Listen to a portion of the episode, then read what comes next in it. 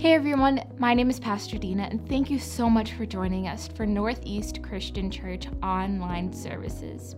Please be sure to subscribe to NECC on all social media platforms to keep up to date with all that's going on here in our church. Also, if you would like to rewatch today's sermon, you can look us up on Spotify, YouTube, or Apple Podcast. Well, thank you and enjoy the rest of service.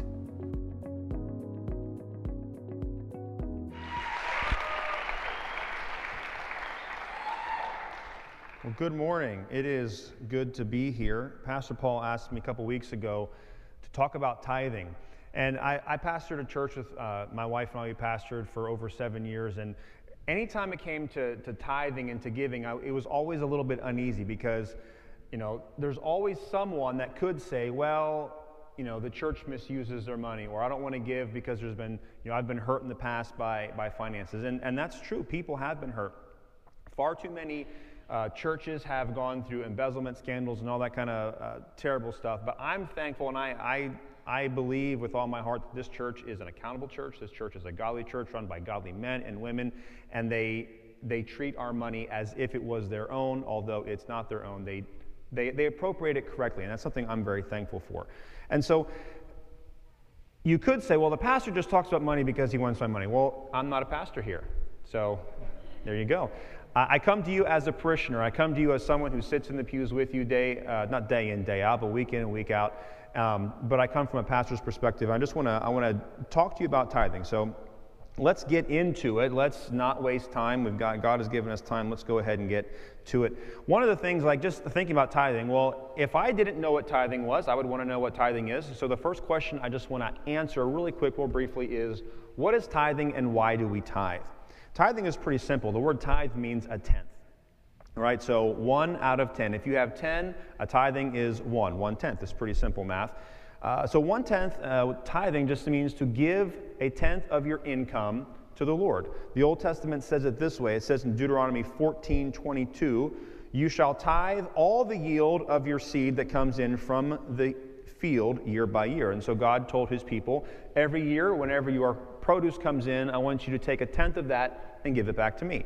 Malachi chapter 3, verse 10 says, Bring the full tithe into my storehouse, that there may be food in my house. All right, and so it's pretty simple. The Bible tells us that God wants us to give him 10%. Now, let's, you know, I'll, I'll be that person that says, well, what about this? All right, I'll, I'll be my own worst enemy here. Ooh, thank you.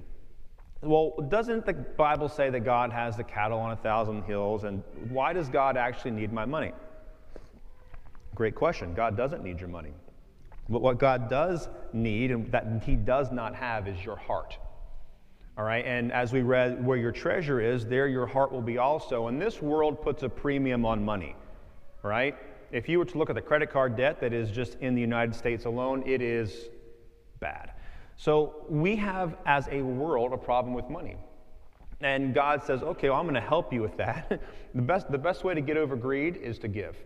All right, and so God helps us to get rid of greed. God helps us to put our trust in Him. And in the kingdom of God, the Bible tells us that nine is greater than 10. Now, in the, in the world, that's, that makes no sense. How can nine be bigger than 10? Well, because God blesses nine, He doesn't bless 10. It's, it's pretty simple. And just like with a, with, a work, uh, with a work week, God says you need to take one of your seven days and rest.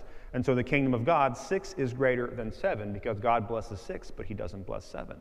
And that's just the way that the kingdom of God works. And so, just to make this simple, if you're going to be a tither, what that means is whenever you get a paycheck, which hopefully is either every week or every other week or twice a month or once a month, something kind of regular, whatever that number is, you're going to take 10% and you're going to give it to the church that you attend. And so if you are an attender or a regular attender of this church, you're going to give it here. You're not going to give it to the church you went to a year ago. You're not going to give it to your favorite pastor or TV evangelist. You're not going to give it to your cousin who passes a church out in the Midwest.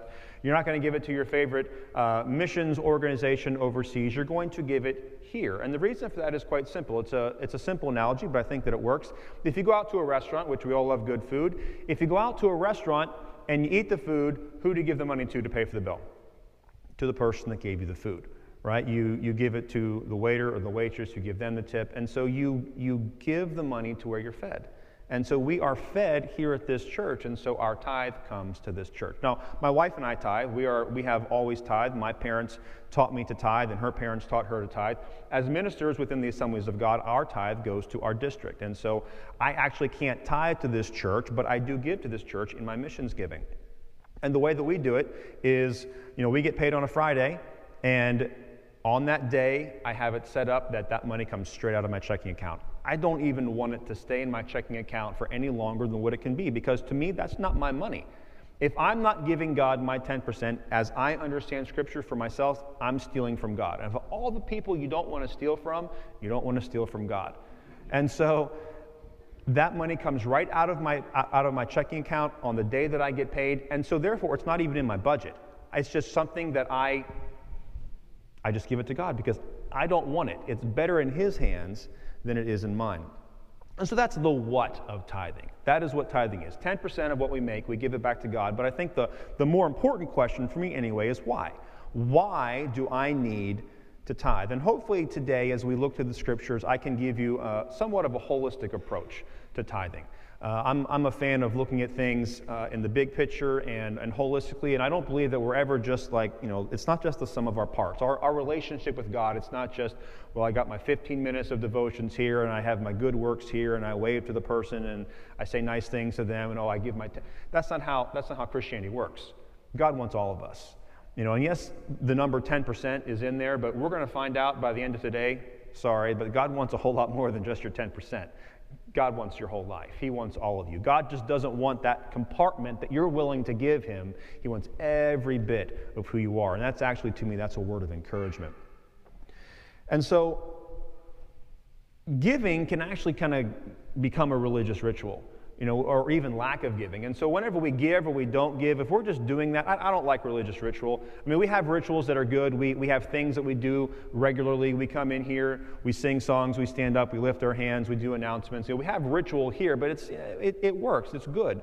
But whenever we're doing things, we're just going through the motions day in, day out we lose a pure motive. And I think anytime that we can, we can lose a pure motive in what we're doing, whether it's in personal relationships, whether it's at work, whether it's for the Lord, we need to stop, we need to reassess, we need to realign our hearts with the Word of God. And so that's something I want to do today. I want to look at what I'm going to call kingdom characteristics. Yeah, that's a nice phrase, right? I just I thought of that the other day. I'm like, ooh, that's good. I'm going to put that in there. Kingdom characteristics. And kingdom characteristics are exactly what they sound like. They are attitudes and perspectives, ways of approaching life that characterize a citizen of the kingdom. That's you and that's me. Uh, Jesus calls, or the Bible calls us citizens of the kingdom of God. And what this means is that we're to look like Jesus, all right? I want to look like Jesus. I want my life to look more and more like Jesus. And so, whenever someone that doesn't know Jesus comes in contact with me, then they should be able to see and experience who Jesus is. Have you ever had that in your life? Maybe before you met before you met Christ, you just you're with someone and you're like everything they do just like it's, it's this warm, inviting, and you just, you just want to be around that person. I've had that happen so many times in my life, and that's, that's Jesus. And so as I, as I read the Bible and as I, as I studied this past week, one of the things that I came to the conclusion was that Jesus is someone who is generous. And so, as a, as a kingdom characteristic, I want to talk really about generosity today and how this idea of giving and generosity, it's actually going to impact a lot of other and very important areas in our lives and, and areas that are important to God. So if you have your Bibles, please turn with me to the book of Matthew, chapter 22. And as we go there, I'm just going to I want to point out some central concepts, some ideas that are going to help us as we go along today. What we're going to see is that Jesus is going to demand a whole lot more of us than our 10%. Actually, if all God wanted from me was 10%, that would make things so much easier. If all I had to do was just give God my 10% and say, check that box, I'm done, Christianity would be so simple, everyone could do it, but God asks more of me. He wants all of you. Not all of you, but all of you, all right? That's you plural versus you singular. As a, as a college professor, words are important to me. Punctuation is important to me, things like that. Discipleship is all of us, it's holistic. All right, Matthew chapter 22, we're going to begin reading in verse 15. And then the Pharisees went and plotted how to entangle him in his words.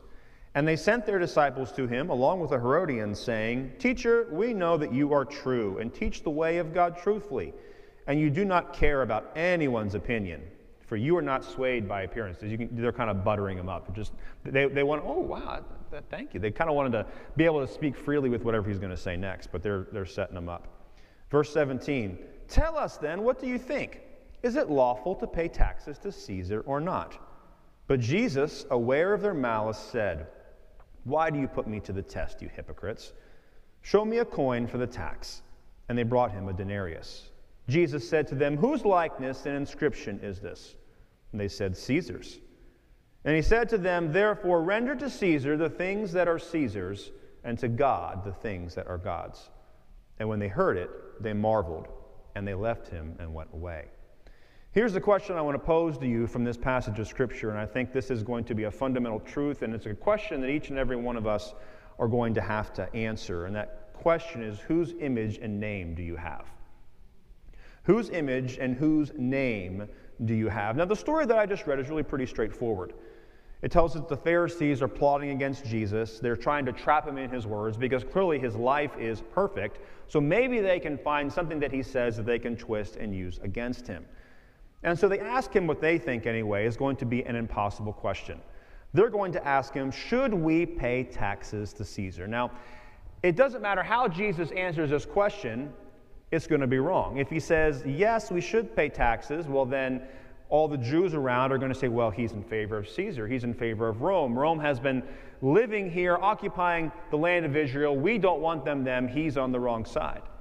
Well, if Jesus says, no, we shouldn't pay taxes to Caesar, then, well, clearly there's Roman people around. They're going to be able to take Jesus' words. If they can just get him before a Roman magistrate, this will be evidence against him to take him out. And so, whether Jesus says yes or no, in their eyes, this is the perfect question. Jesus knew what they were doing. He calls them hypocrites. And He, he knew that their intent was evil.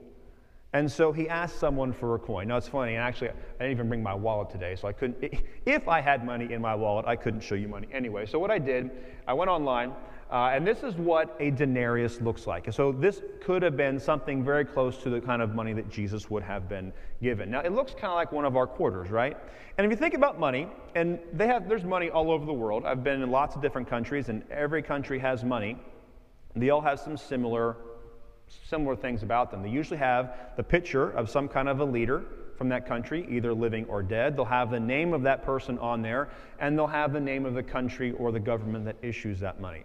All right, and so Jesus is handed a denarius, and he asks the question whose name and whose face is on this coin? And the only answer that they can give, because there's only one answer, well, it's Caesar's. And so Jesus gives such a profound answer. He says, Well, then render to Caesar the things that are Caesar's, and to God the things that are God's. And with his, with his statement, Jesus really now opens the door for us to ponder the question of, you know, if, if we're to give to Caesar, if we're to give to the government the things that belong to the government, then what then are the things that belong to God? What does it mean for me to render unto God the things that belong to Him? Now, this word render, it's, it's a word that we don't use too often, but for the people of Jesus' day, it meant to give, to pay back. It could even mean to reward. And essentially, the idea is this I owe somebody something, and I'm going to give them what is due to them. What strikes me as very interesting here in Jesus' answer is the comparison that he makes between something that's made in the image of man, which is going to be that coin, but then someone who is made in the image of God. And all of us, it doesn't matter who you are, when you were born, what your gender is, what the color of your skin is, how much money you make, what kind of house you live in, what kind of car you drive, it doesn't matter. You are made in the image of God. And so on one side of things, we have humanity. We are all made in the image of God, therefore, we have an inherent value. And we also owe God something. We owe Him our praise. And whether we will praise Him or not, the Bible says someday every knee will bow, every knee will confess that Jesus Christ is Lord. But then on the other side of that, we have the church. And I don't have time to go into it, but I could show you that, and actually I have a verse I can read here, Colossians 3:10. It says, Put on the new self, which is being renewed in the knowledge after the image of its creator. So, yes, we are made in the image of God as human beings, but we're also remade, recreated, reformed, if you will, into the image of Jesus Christ because we call upon his name. And so, as members of the church, as followers of Jesus Christ, we bear the image of God upon us. First, as human beings, but then, secondly, as followers of Jesus Christ. We are to be looking like Christ, exhibiting Christ in our lives. And so, for those of us who bear the image of the risen Son of God, how can we render, how can we give, how can we pay back unto God the things that are God's? I want to look at two more examples here in Scripture, but I want you to keep that idea that I am made in the image of God. And if I'm a follower of Jesus Christ, I am being remade, recreated into the image of Christ. And therefore, I must give him something. I must give him my all, actually. That's what the Scriptures are going to be showing us. But if we are deficient in giving things back to God, and today our, our topic is money, if I am deficient in giving what God asked me to give in my 10%, I'm actually going to be deficient other places in my life. And the two places I want to look at specifically are pride or humility, depending on which side of the coin you want to look at it, and forgiveness. And so let's look at Matthew chapter 6, verse 2 and through 4, and we're going to see that giving helps us actually to be humble. Matthew chapter 6, verses 2 and 4. And there's going to be a connection here. That word render, we're going to see the word render in this passage. We're actually going to see the word render in the next passage you look at. And so that's going to kind of be our connection today with that word render. We're giving unto God the things that are God's. But let's see how it plays out in this passage. Matthew chapter 6, verses 2 through 4. Thus, when you give to the needy, this is Jesus talking, when you give to the needy, sound no trumpet before you, as the hypocrites do in the synagogues and in the streets, that they may be praised by others. Truly I say to you, they have received their reward. But when you give to the needy, don't let your left hand know what your right hand is doing, so that your giving may be in secret.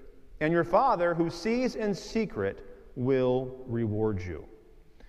The point of the passage that I want you to think about, the point of the passage I want you to get today, is that God knows the motives of your heart, and He is going to reward you accordingly. Whether you're giving or whether you're not giving, God knows why, and God will reward you accordingly.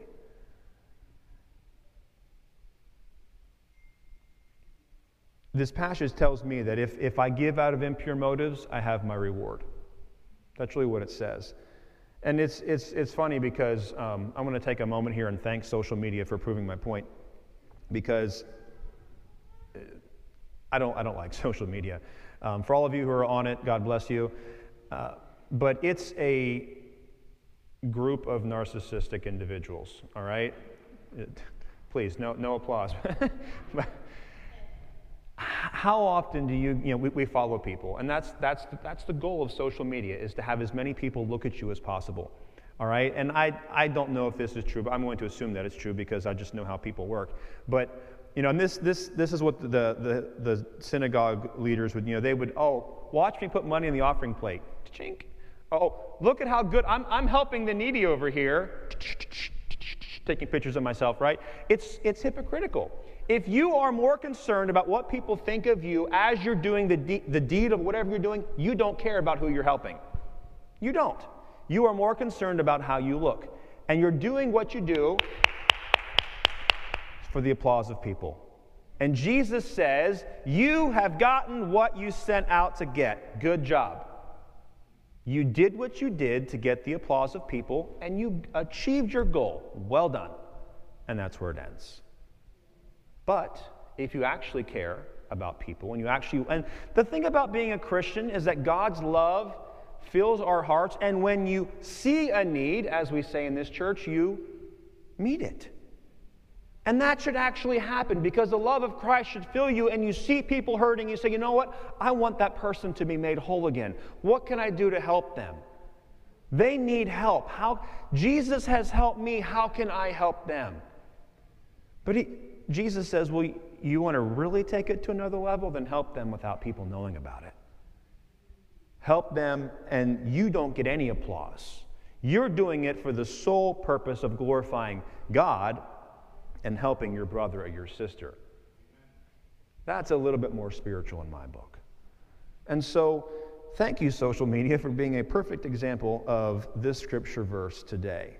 We don't need to sound a trumpet whenever we're giving. Now, whenever you give to this church, you can give online. No one knows how much you give.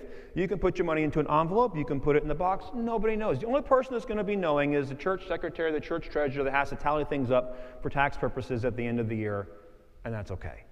You're not announcing, I put in $75 today. Well, good for you. Sorry, I'm slightly sarcastic. Um, you'll learn to deal with it. So, what does Jesus say? Jesus says, Gives that nobody knows that you're giving. He says, Don't let your left hand know what your right hand is doing. And it's a figure of speech because obviously, first off, your left hand and your right hand don't have minds of their own. At least they shouldn't. But it's, you should be doing things so secretly that it's, it's just it's unaware to anyone but you and God. Kingdom characteristics, generosity. I want to be the kind of person that is generous. I want to be able to give to others because God has given to me not because I have to. Paul tells us in 2 Corinthians 9 7, he says, Each one needs to give as they have decided in their heart, not reluctantly or under compulsion, compulsion for God loves a cheerful giver. You ever meet someone that's stingy? and, you know, what is, what's theirs is theirs and what's yours is theirs? And I don't want to be that kind of person. I love my wife. I love my kids. And I, I do things for her. I give things to her. I give things to them because I love them. Because I want to see them happy. Because I want to see the smiles on their faces. I want to see them enjoy the ice cream, even though they don't deserve it. All right? We've all gotten ice cream whenever we don't deserve it, right? We should be giving to God. We should be giving to others with, with a pure motive. And the way that God helps us to check that motive is he said, don't, don't take credit for it. That's so opposite this world, but that's so in line with the kingdom of God. And so keep your motives pure.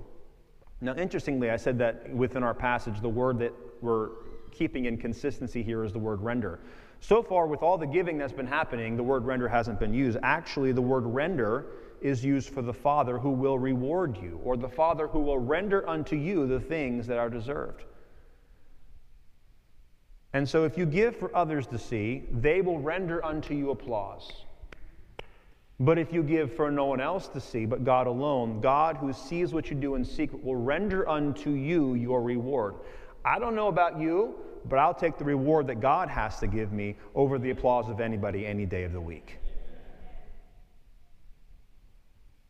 And so if you give, give so that you're not announcing it to the world. God sees your giving. God will reward you accordingly. And that's something I think that is good.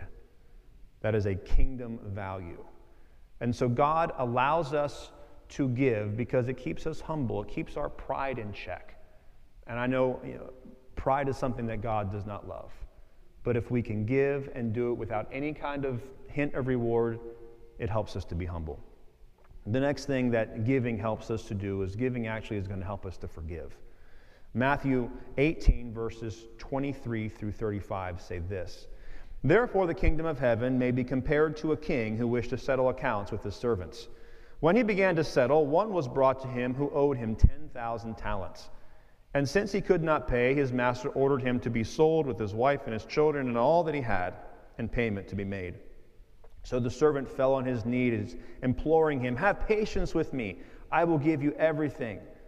And out of pity for him, the master of that servant released him and forgave him of the debt. But when that same servant went out, he found one of his fellow servants who owed him 100 denarii. Seizing him, he began to choke him, saying, Pay what you owe. His fellow servant fell down and pleaded with him, Have patience with me, I will, I will repay you.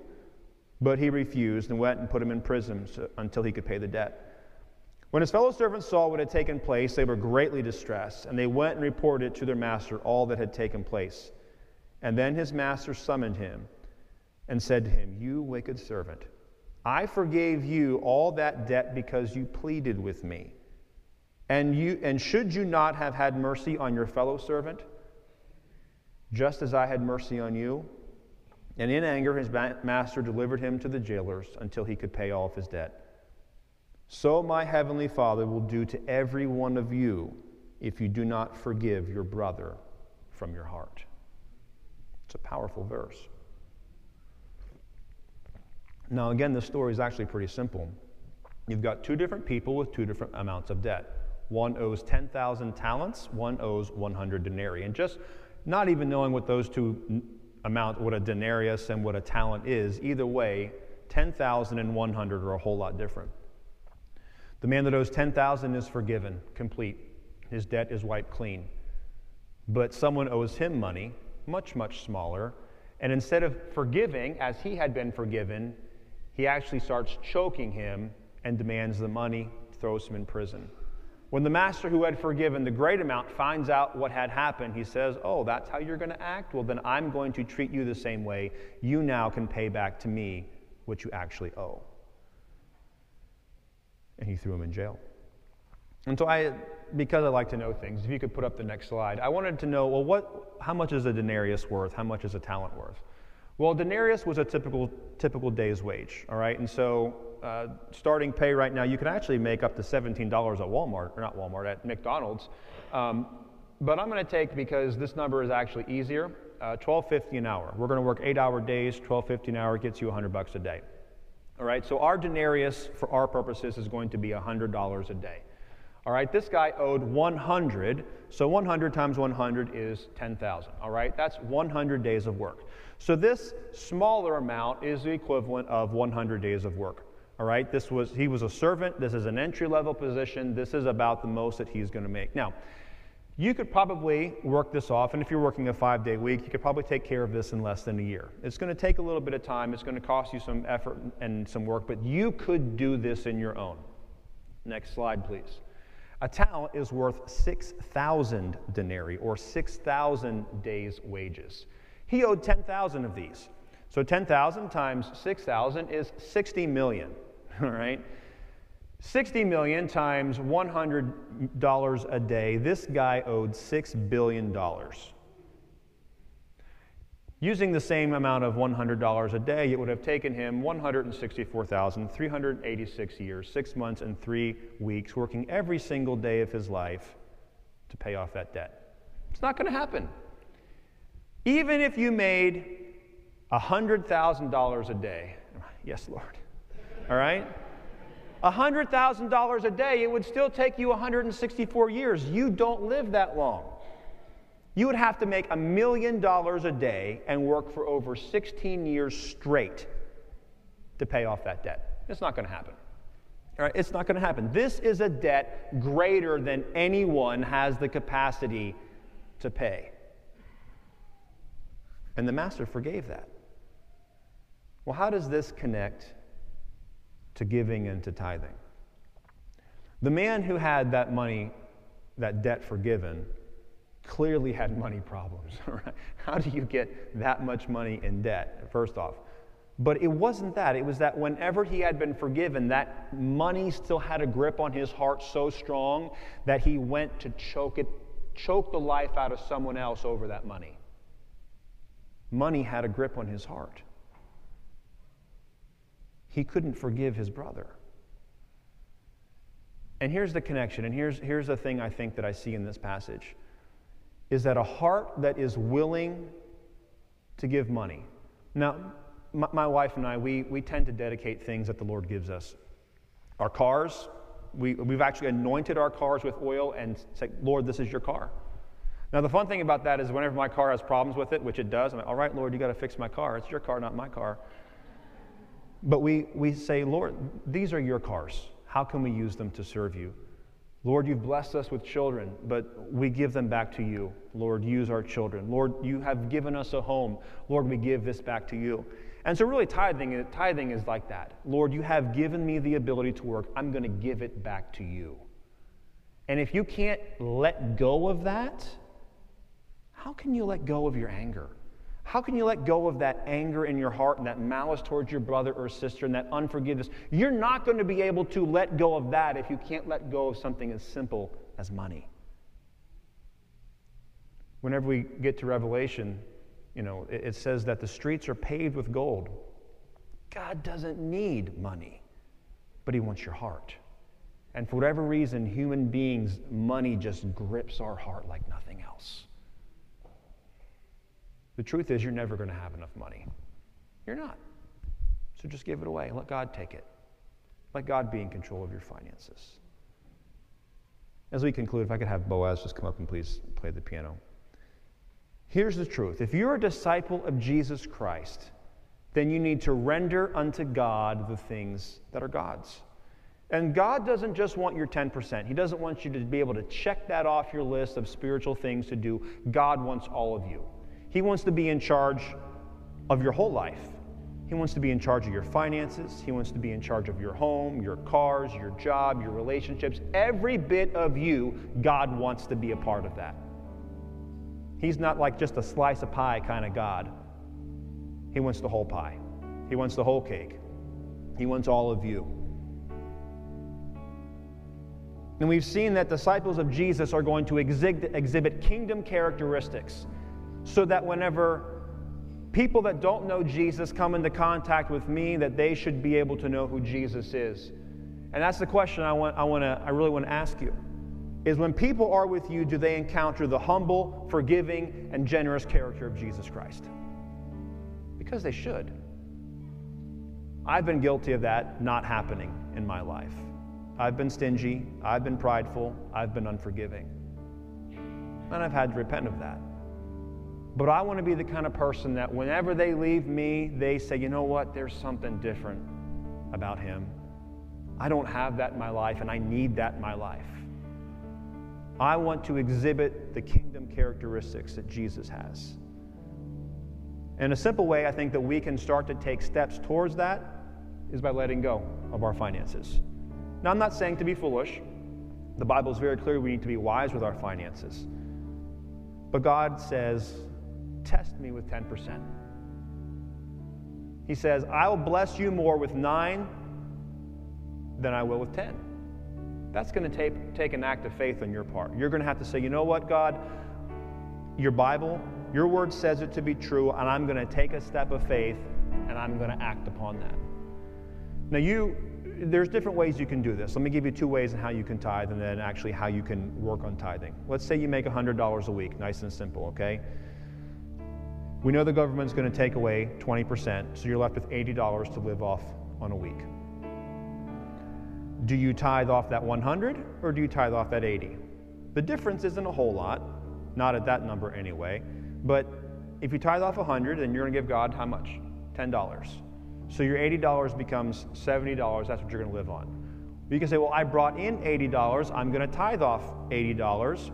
And so I'm going to give God 8. Now I have 72. Now, either way works, but I'll say this. If you're going to tithe off of the money you, that you what you bring home after taxes, then you're going to need to tithe in your tax return.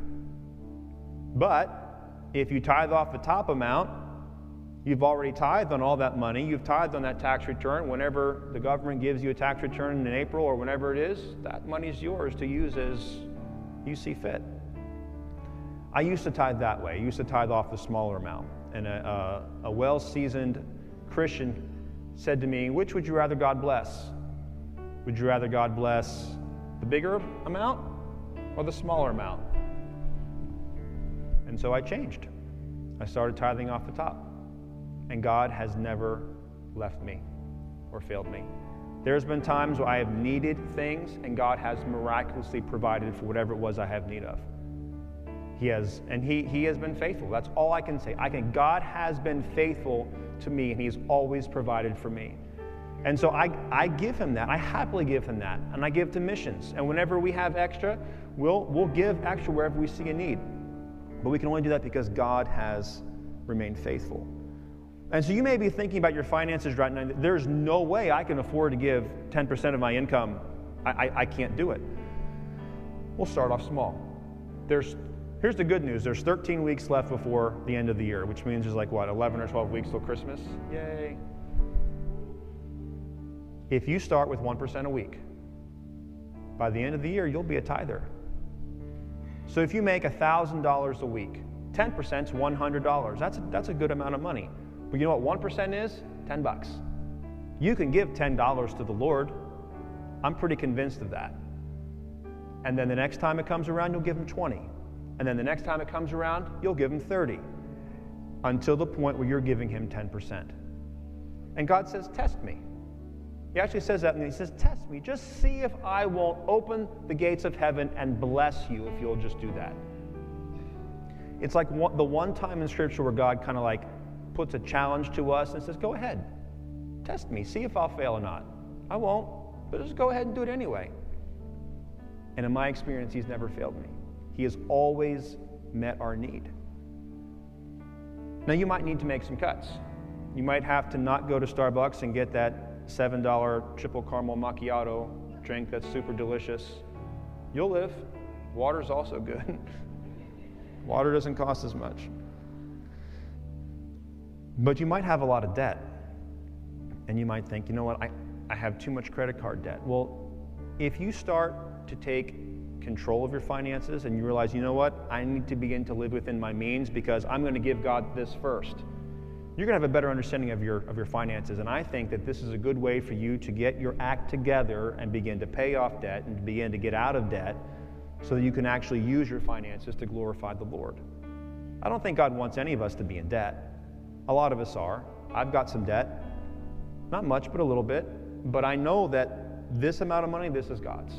And so by knowing that this goes to God, I've got, okay, well, then where's everything else going to fit in place after that? It's not, well, I'm going to pay all my bills and then whatever I have left over, I'm going to give to God. No, I'm going to give to God and then I'm going to take care of my bills and I'm going to make sure that I honor God first. And by doing that, I come into a better understanding of where all my money is going, the inflow, the outflow, all that good stuff, and I can actually pay things off a little bit easier. And so tithing becomes a first good step in getting control of your finances, honoring God with every area of your life. But it helps me to be humble because it helps me to recognize, you know what? God gets first place in this area. It's not me. He's the one that provides for me. It helps me to let go of my anger and my frustration with others because if I can't give God something as simple as money, how can I give to my neighbor genuinely the love of Christ? And so I want to pray for you today. There's a lot of things in this. Something as simple, how can something as simple as giving God an offering end up helping to be humble, less prideful, and to forgive others? Well, it's here in His Word. And I want to see that happen in your life. So, Lord, I thank you for your goodness. And I thank you, Lord, that we're able to come here and to praise you, but, Lord, we're able to be challenged by your word. And, Lord, your word challenges us to give you from the top our 10%. And, Lord, as, difficult as that may be, and as many times as I've wanted to not do that because I just don't know where the rest of the money is going to come from, you have always been faithful. And I pray, Lord, that for those that are here today and they are not tithers, but they regularly attend this church, Lord, I pray that you would challenge them today to begin with this next paycheck 1%, 2%, 3%, 5%, 8%, 10%, giving it unto you, because that is what you are asking us to give. Lord, let us render unto you the things that are yours, because you have created us and you have recreated us in the image of Christ. And we thank you and we praise you May we walk humbly this week. May we forgive others and give you the glory. And it's in Jesus' name we pray. Amen. God bless you today. Amen. Amen. Thank you. Thank you, Pastor Ben. It's not. Thank you so much for joining us for service today. To rewatch today's sermon, you can search for it on YouTube, Spotify, or Apple Podcast. And again, to keep up with all that's going on here at the church, you can go on lowlg.org or ne-cc.org. Thank you again and have a great day.